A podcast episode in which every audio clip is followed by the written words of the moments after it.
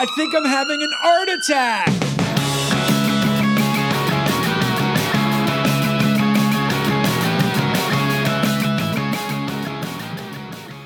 What's up, everybody, and welcome to another episode of Art Attack with your host, the extremely talented and very bright Lizzie Daston, uh, dressed all in black today, and myself dressed in a terry cloth terry cloth robe, which is not really a terry cloth robe, but a very beautiful lady's jacket that I'm wearing that is making me look more like an artist than I really am. It's not paint splattered, but it's quite fetching. Thank you so much. Uh, today, we are going to talk about the Norwegian painter Edvard Munch. Now, a lot of people, it is Munch. I've heard it. Um, No. it is. I've heard art historians wax poetically about him, and they always say Munch. And I really do call shenanigans on what do that. you say, It's Monk? Munk. Munk. Yeah. So this, Munch. I've heard munch, like lunch or brunch. And brunch is obviously a portmanteau of breakfast and lunch. Yes, exactly. But I've heard munch. So whatever. Who cares? I mean, he is a Norwegian painter from born in like 1860. Don't quote me exactly when, uh, but he is most known for. He's one of the artists that everybody knows his work because everybody knows the Scream. The Scream is I would say in the iconography annals of art history, the Scream, the Mona Lisa, Sistine Chapel, Botticelli's Birth of Venus. I mean, it, it's top five, perhaps, of the most recognizable paintings ever. I think it's even top two. The Mona Lisa and the Scream are the most iconic images and in the Western DJ by art. Bua. But it doesn't. I'm not. I mean, it's you know we don't have 2020 hindsight on that to reflect. But I would say I would I would really say um, yeah you're probably right probably top two, and because of that it is also probably one of the most parodied works of all time. Oh, my favorite parody is Home Alone when Oh. little Kevin McAllister puts the aftershave on his face and then he's like, ah, just like the Scream. I don't know if it's an intentional parody. I think it is. I, I've seen it parodied on everything. We've seen it used on everything. Everybody knows it. It's ubiquitous to say the least. But it is definitely his best known work. And the unfortunate reality is many people do not know the other body of his work. And he has produced uh, hundreds of prints, uh, thousands, thousands of paintings, over 2,000 paintings. I mean, he was a machine and he was at it for a long time with all kinds of styles, all kinds of styles. Uh, but people really just take away the scream. And by the way, he did many interpretations of the scream. Is that correct? He did. He did at least four painted versions on panel or canvas, and then he did a litho of it as well. And we, even though the scream is ubiquitous, as you mentioned, which is totally accurate, I still think that we should spend a lot of time discussing why it's so iconic and what the resonance is and why it has risen to this meteoric place in our visual lexicon. Okay. Yeah, so if let's you do that insist, I mean, Jesus, I'm like looking at you like, well, if you really, you want to start with the scream or do you want to, I mean, you want to say that Monk, you know, Munch, which by the way, during some of his shows, his big show in Berlin, they called him Blunch. They couldn't even get his name right. Blunch. Yeah, he you know he was he was riddled with a lot of weird things. His mother died when he was five. I think he had a very early onset of depression, and a lot of people. He, was- he was an alcoholic. He had a lot of death in his family, his sisters, and he he was just very tortured. He was a very classic. We think about artists that are tortured, like Van Gogh, who cuts his ear off. Uh, other artists, and then there's artists who really have wonderful lives, like Monet, perhaps. But Although he experienced blindness at the end of his career, so I think I mean, we all- there were some hardships. sure, But yeah, we all experience tragedy. But the point is, bourgeois and bourgeois privilege certainly Monet experienced. for sure. But Monk had a, you know, Munch. What I can't. Monk. Monk. Right, I'm going to say it the way you want me to say it. yes, Monk uh, had a very hard life, full of alcoholism, death, You know, and and just every way that he turned, he seemed like a very unhappy fellow. Yeah, and I think that that also reflects the time. He's a fin de painter. He is infusing his imagery with such fierce expression and emotion. And hearing that that emotion comes from challenges in his childhood, it kind of amplifies the imagery even more. And he was a student of this really iconic Norwegian painter named Krohg. I, I don't Are know how sure- it's actually sure? said, but it has a little umlaut on it. But this guy was really famous for his depiction of a sick child, which was an image that we see again and again at the turn of the century because I think disease was affecting people with increased rates. Yeah, tuberculosis. That's how his mom died and his sister. So there Right, were, exactly. a lot And of so- death by tuberculosis. A lot. And so I think that with that comes the vulnerability and the fragility of the body, and also the emotional impact of the loss of somebody who's so meaningful, whether it be a mother or the fear of losing somebody who's so young. I think that with especially an image of a child who's dying that activates our death drive that Freud talks about a lot, where it's not just the sadness of the incident, but the realization that that could happen to us. Like, we don't want to see children mm-hmm. in that spot, that sick, suffering that intensely. So,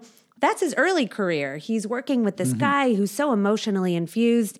And then Monk takes that to a whole other level when he charges that intensity with the vivacity of his colors and the swirling lines. He's not painting from observation, he is perceiving and reimagining and reforming his memory. And I think that that's why his work is so dynamic to look at, specifically The Scream, which was done in 1893. It's in a Norwegian setting, so we have a fjord in the background.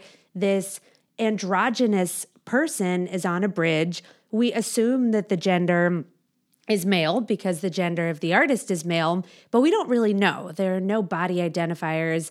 It's the skeletal figure with attenuated fingers, and this creature is overwhelmed with something. We don't know what's happening. The colors are swirling above him. And so it feels like this visual cacophony. And this person has his or her hands over over his or her face. And there's this auditory scream. And even though it's a visual medium, we hear it. And what I've always loved is the ambiguity because the title is The Scream. I think the assumption is that the person is screaming, but the person could be shielding his or her ears from the majestic scream of nature, from the wild. Right, which is, I think, what he said, and I think that was put very eloquently. All of that you put it together very eloquently because I've never, when I look at the scream, I never even think about uh, the character being a female. I always think about male or alien. I mean, it, it's it's really bizarre because it has an alien-shaped Martian-like head, and it's really amorphic and it's swirling, and the, the the physical body feels like it is swirling like nature, except it is not. There is no color. It is absent, really, of color, and yet the sky behind the figure is blood orange. And that is really what he says, right? That one day he was walking, he looked up to the sky and was it was like blood orange, blood red, and he felt like n- nature was screaming. And that recalls a lot of pain for anybody looking at that. That that feels very painful. We've seen that sky before, but usually when we see that sky before, we pull out our phones and take a picture and we go, "Oh my god, isn't this serene? Isn't this calming? What a beautiful sight to see." But he sees the world through his tragic lens of kind of sickness and fear. And there there is a really bizarre undulating color movement that feels panicky. And it is definitely echoed through the physiology of this amorphic genderless character who is going ah and you're like ah you're what you know you start you look at the painting and you're going ah so it's really scary and weird if you kind of really just study it and you don't make fun of it. It's real easy just to because it's become so iconic that it's real easy to make fun of it or to laugh at it or you because we've seen it and parodied for over and over again through the years. But if you really, really study it and look at it, it is fear provoking. And it makes you kind of look within your own self. I definitely agree with that. And I love what you said about the body being drained of color and yet the sky is infused with blood because it's almost like the fluids of our body are now imprinted or taken over by nature. And so it that emphasizes this relational dynamic between the body and the world and how mm. blood that should be in the body is now in the sky.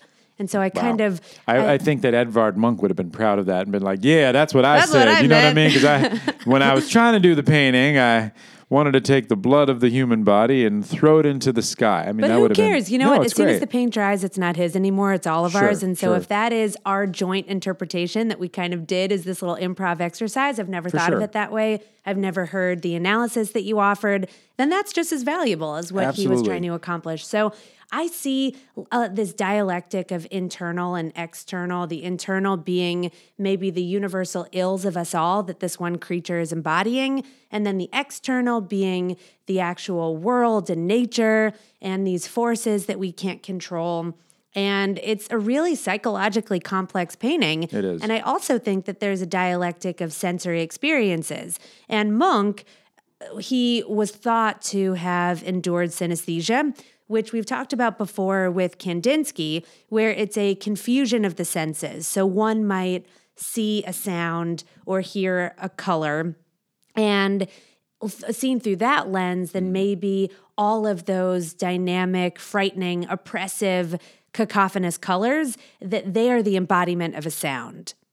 Yeah, he was known early on to use a lot of complementary colors, a lot, lot of complementary powerful blues versus oranges, uh, greens and reds, stuff that was very striking. Getting into him as a painter. Look, I love The Scream and I, I, I like some of his other work. I don't, he's not one of my favorite artists by any stretch of the imagination. Is he yours? By any, I'm just favorite. No, I right. see the significance, but not personally. I think that it's so dark and broody mm-hmm. and difficult that I mm-hmm. wouldn't say it's one of my favorites because it's hard for me. Yeah, I don't even love his compositions. Like when I look at his body of work, and the Scream is obviously great. Uh, there's some g- work that is very great, and then a lot of work that just kind of feels.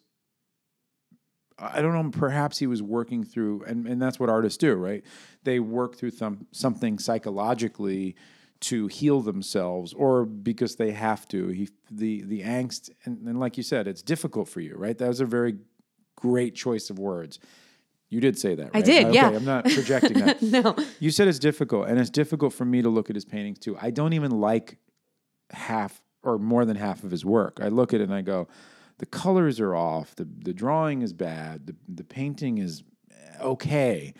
The compositions not great. Like, and a lot of the work, I struggle with that. And some of his, you know, some of his earlier work is very experimental and very copycatish because he's trying to do a little bit of what Seurat did, you know, with pointillism, and he's trying to do a little bit of what the Impressionists did with color, and he's trying to be a little bit of a fauvist, and he's trying to be whatever. I mean, he he, he feels derivative early on, especially with a lot of his work. I'm trying to be a little Gustav Klimt. I'm trying to be a little, you know, Schiele, whatever. Well, he's trying to come into focus, and For we sure. feel and that we experimentation and the articulation of self.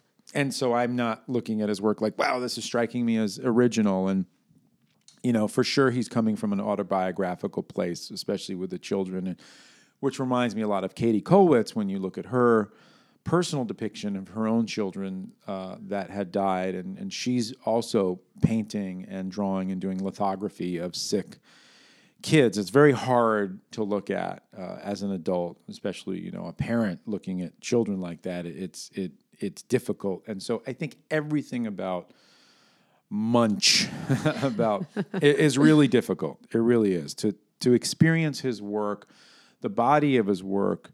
Uh, is challenging, and to even say that you know, so we're we're being subjective. You know, we're being completely uh, subjective on the show. We're not being objective. We're, I think he's an important artist, but I don't really love his work. And for me, just to go off of what you said, I think what makes him a significant artist for me is also what makes him challenging to access because he is so a product of his time. And there's this deep cultural, systemic angst that I feel in his paintings that I don't personally relate to that is an interesting integer of history, but for me, coming from my contemporary lens, there's also a, a little bit of alienation. I do appreciate some of the compositional innovations, though. There's this one painting that he did a few years after The Scream, which, oh, oh, by the way, about The Scream, we should talk mm. about the theft a little bit because since it is so iconic, many people have tried and successfully stolen it. That's amazing. Of course, and there was one I will never forget. the The scream was stolen from some museum in Oslo, and then the person who took it said, "Thanks for the the light security," or "Thanks, you know, oh. thanks for making it so easy for me to jack." And I thought that was funny. And then a private collector bought another version in I think 2012 for 120 million dollars. So obviously, Great. he's onto something, right? Like this is the zeitgeist. But anyway, so a few years after the Scream, Monk did a work called The Dance of Life.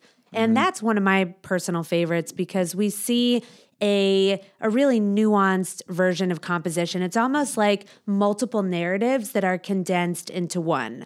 And we read it in Western society, we read from left to right. And mm-hmm. so, true with this painting, we read it from left to right. And on the left portion, it's this young girl, and color is symbolic here. And so she is in a white dress, which I think indicates her purity, specifically her sexual purity. And she has the shocking red hair. And then in the center, we see a really uh, energetic dance between a woman with the same shocking red hair, which alludes to the fact that it's the same woman just over time. And now she's in a red dress, red about sexual experience, and she's in the arms of this man who looks lascivious, like the two of them are consuming each other. And so that I think is a celebration of adulthood. And then on the right, there's a woman also with the shocking red hair, and she's dressed in black. And I think that indicates a life cycle. And it's almost like a whole painting of a memento mori, the eventuality of death, but the celebration of the journey. That was based on this lady, Tulum, that really loved him and followed him everywhere. And he was running from her all over Europe. I don't know if you know that No. part of it. Yeah. So it's based on this lady who I think he famously wrote, like, kissing her is like kissing sweaty, clammy lips or something. It was like he was really disgusted. How by her. romantic. Yeah, no, he was disgusted by her and eventually got together with her and then left her and uh, shot himself in some kind of suicidal thing, but wound up shooting his finger off and then was so bizarrely affected by his appearance. He was so self conscious, so deeply self conscious, that he, from that point on, only wore gloves and didn't want to be with her. But the second he was like, okay, we'll be together, but not really, she fell in love with another artist. But she was obsessed with him and she followed him everywhere. And that was the woman in that painting. And the character in the middle was was Edward himself. Interesting. And then all the characters in the background, they say, were also emblematic of those two people in different parts of the dance. And it's interesting because they're dancing, right? So there's a relationship metaphor that I always love, which is the relationships are a close dance. Sometimes you're flowing beautifully and in sync together, and other times you're stepping on each other's toes. Mm. And I feel like that's part of what this is. It's about the relationship. It's also, like you said, a narrative of beginning, middle, and end of life. And in, in some way, one painting encompasses a triptych of emotional uh, beauty, and it's it's a symphony as well. I think that was one of his other paintings that I would say is very successful because there's there's more there. There's a there's a story there. Once I found out about the story of this woman too, it was much more impactful for me. Yeah, that's really interesting. And it isn't just beginning, middle, end like a typical life cycle, because then it would be a child, an adult, and an older woman. Right. But it's the beginning, middle, and an end of a sexualized exploration of self. And so I think that a lot of his work is very sexual in nature. And that makes me think of another one of my favorite paintings of his, which is called Madonna. Mm. Very controversial because specifically of its title, which is interesting because Munch himself did not title the work. So, what it is, we see a nude woman, and a signifier of the Madonna is that often she'll have a halo. So, in more traditional renderings of her, I'm thinking of Raphael or any depiction from the Italian Renaissance, you'll see a tiny little stylized gold halo. But here, that halo is infused with a red. Now, going from our interpretation of the last painting, red was the embodiment of a sexualized self. So we're not used to seeing the Madonna exploring her own female pleasure. We think of her as a virginal figure. So here, not only does her halo turn to red, which indicates something that we haven't seen, but also her body is nude. And we see a little bit under her nose, a little bit under her chin, indicating that we as a viewer are above her. And so if we're above her, what is the action? She looks like she's lying down. You're saying we see below, above her chin or below her chin? We, the way that, and you would be able to, I think we're below her. We are above her, but she's Okay. lying down. Oh, okay. So, however he expresses that in the the shadows, even though the painting is vertical, the perspective is horizontal, and so I think that suggests sex, right? If we presumably are a male viewer and mm-hmm. we are above her nude body, mm-hmm. and so that's uncomfortable to see the Madonna as engaging in a sexual act with us as a viewer. That's unusual. And then finally, the frame is made up of all of these little sperms. And then at the bottom on the left is this alien looking fetus. right. So that's different. and the character and the figure looks very uh, I don't know why I always it just reminds me of an Egon Schiele drawing. It's a little bit Schiele-ish. He, you know, Very. and he was he wasn't very um, draftsmanshipy. He wasn't very concerned with with draftsmanship um, or academia. He was very emotional. He was an emotional painter. He was a feeling painter. He was painting from the psychology, uh, from from more from color than he really was from uh, academic correct draftsmanship drawing. Uh, and you know what I also like is later, later in his life because he went through a lot of phases. He did a bunch of murals for a chocolate factory, uh, which were which he got paid a pretty penny for way back when, and then he did a bunch of uh, uh, murals, giant murals, other places. But a lot of his later, very last works were self portraits, kind of dealing and confronting age. There's some there that are pretty interesting and powerful. I think he was connecting with finally, here is, you know, here I am, right at death's door. In fact, I think he did a portrait uh, during his last sickness, his last cold that he never got over. Uh, and some of those are powerful. And I think what I will say about him, although, like I said, he's not one of he's not my top ten favorite artists, but I feel like there's a lot of truth with his work. I don't think he was painting for sure for money, uh, for fame, for fortune. He was painting because he had to. He was very successful. I mean, at his time, let's not forget that he was considered the greatest painter in Norway. That's a pretty big deal, especially for what he was doing. I mean, like, could you imagine, like, us in America putting on an artist who was so dark and brooding at that time? No, we we elevate Rockwell and all of these beautiful narratives and these this great drawing and these these smiling figures. Not an artist who is painting sick children.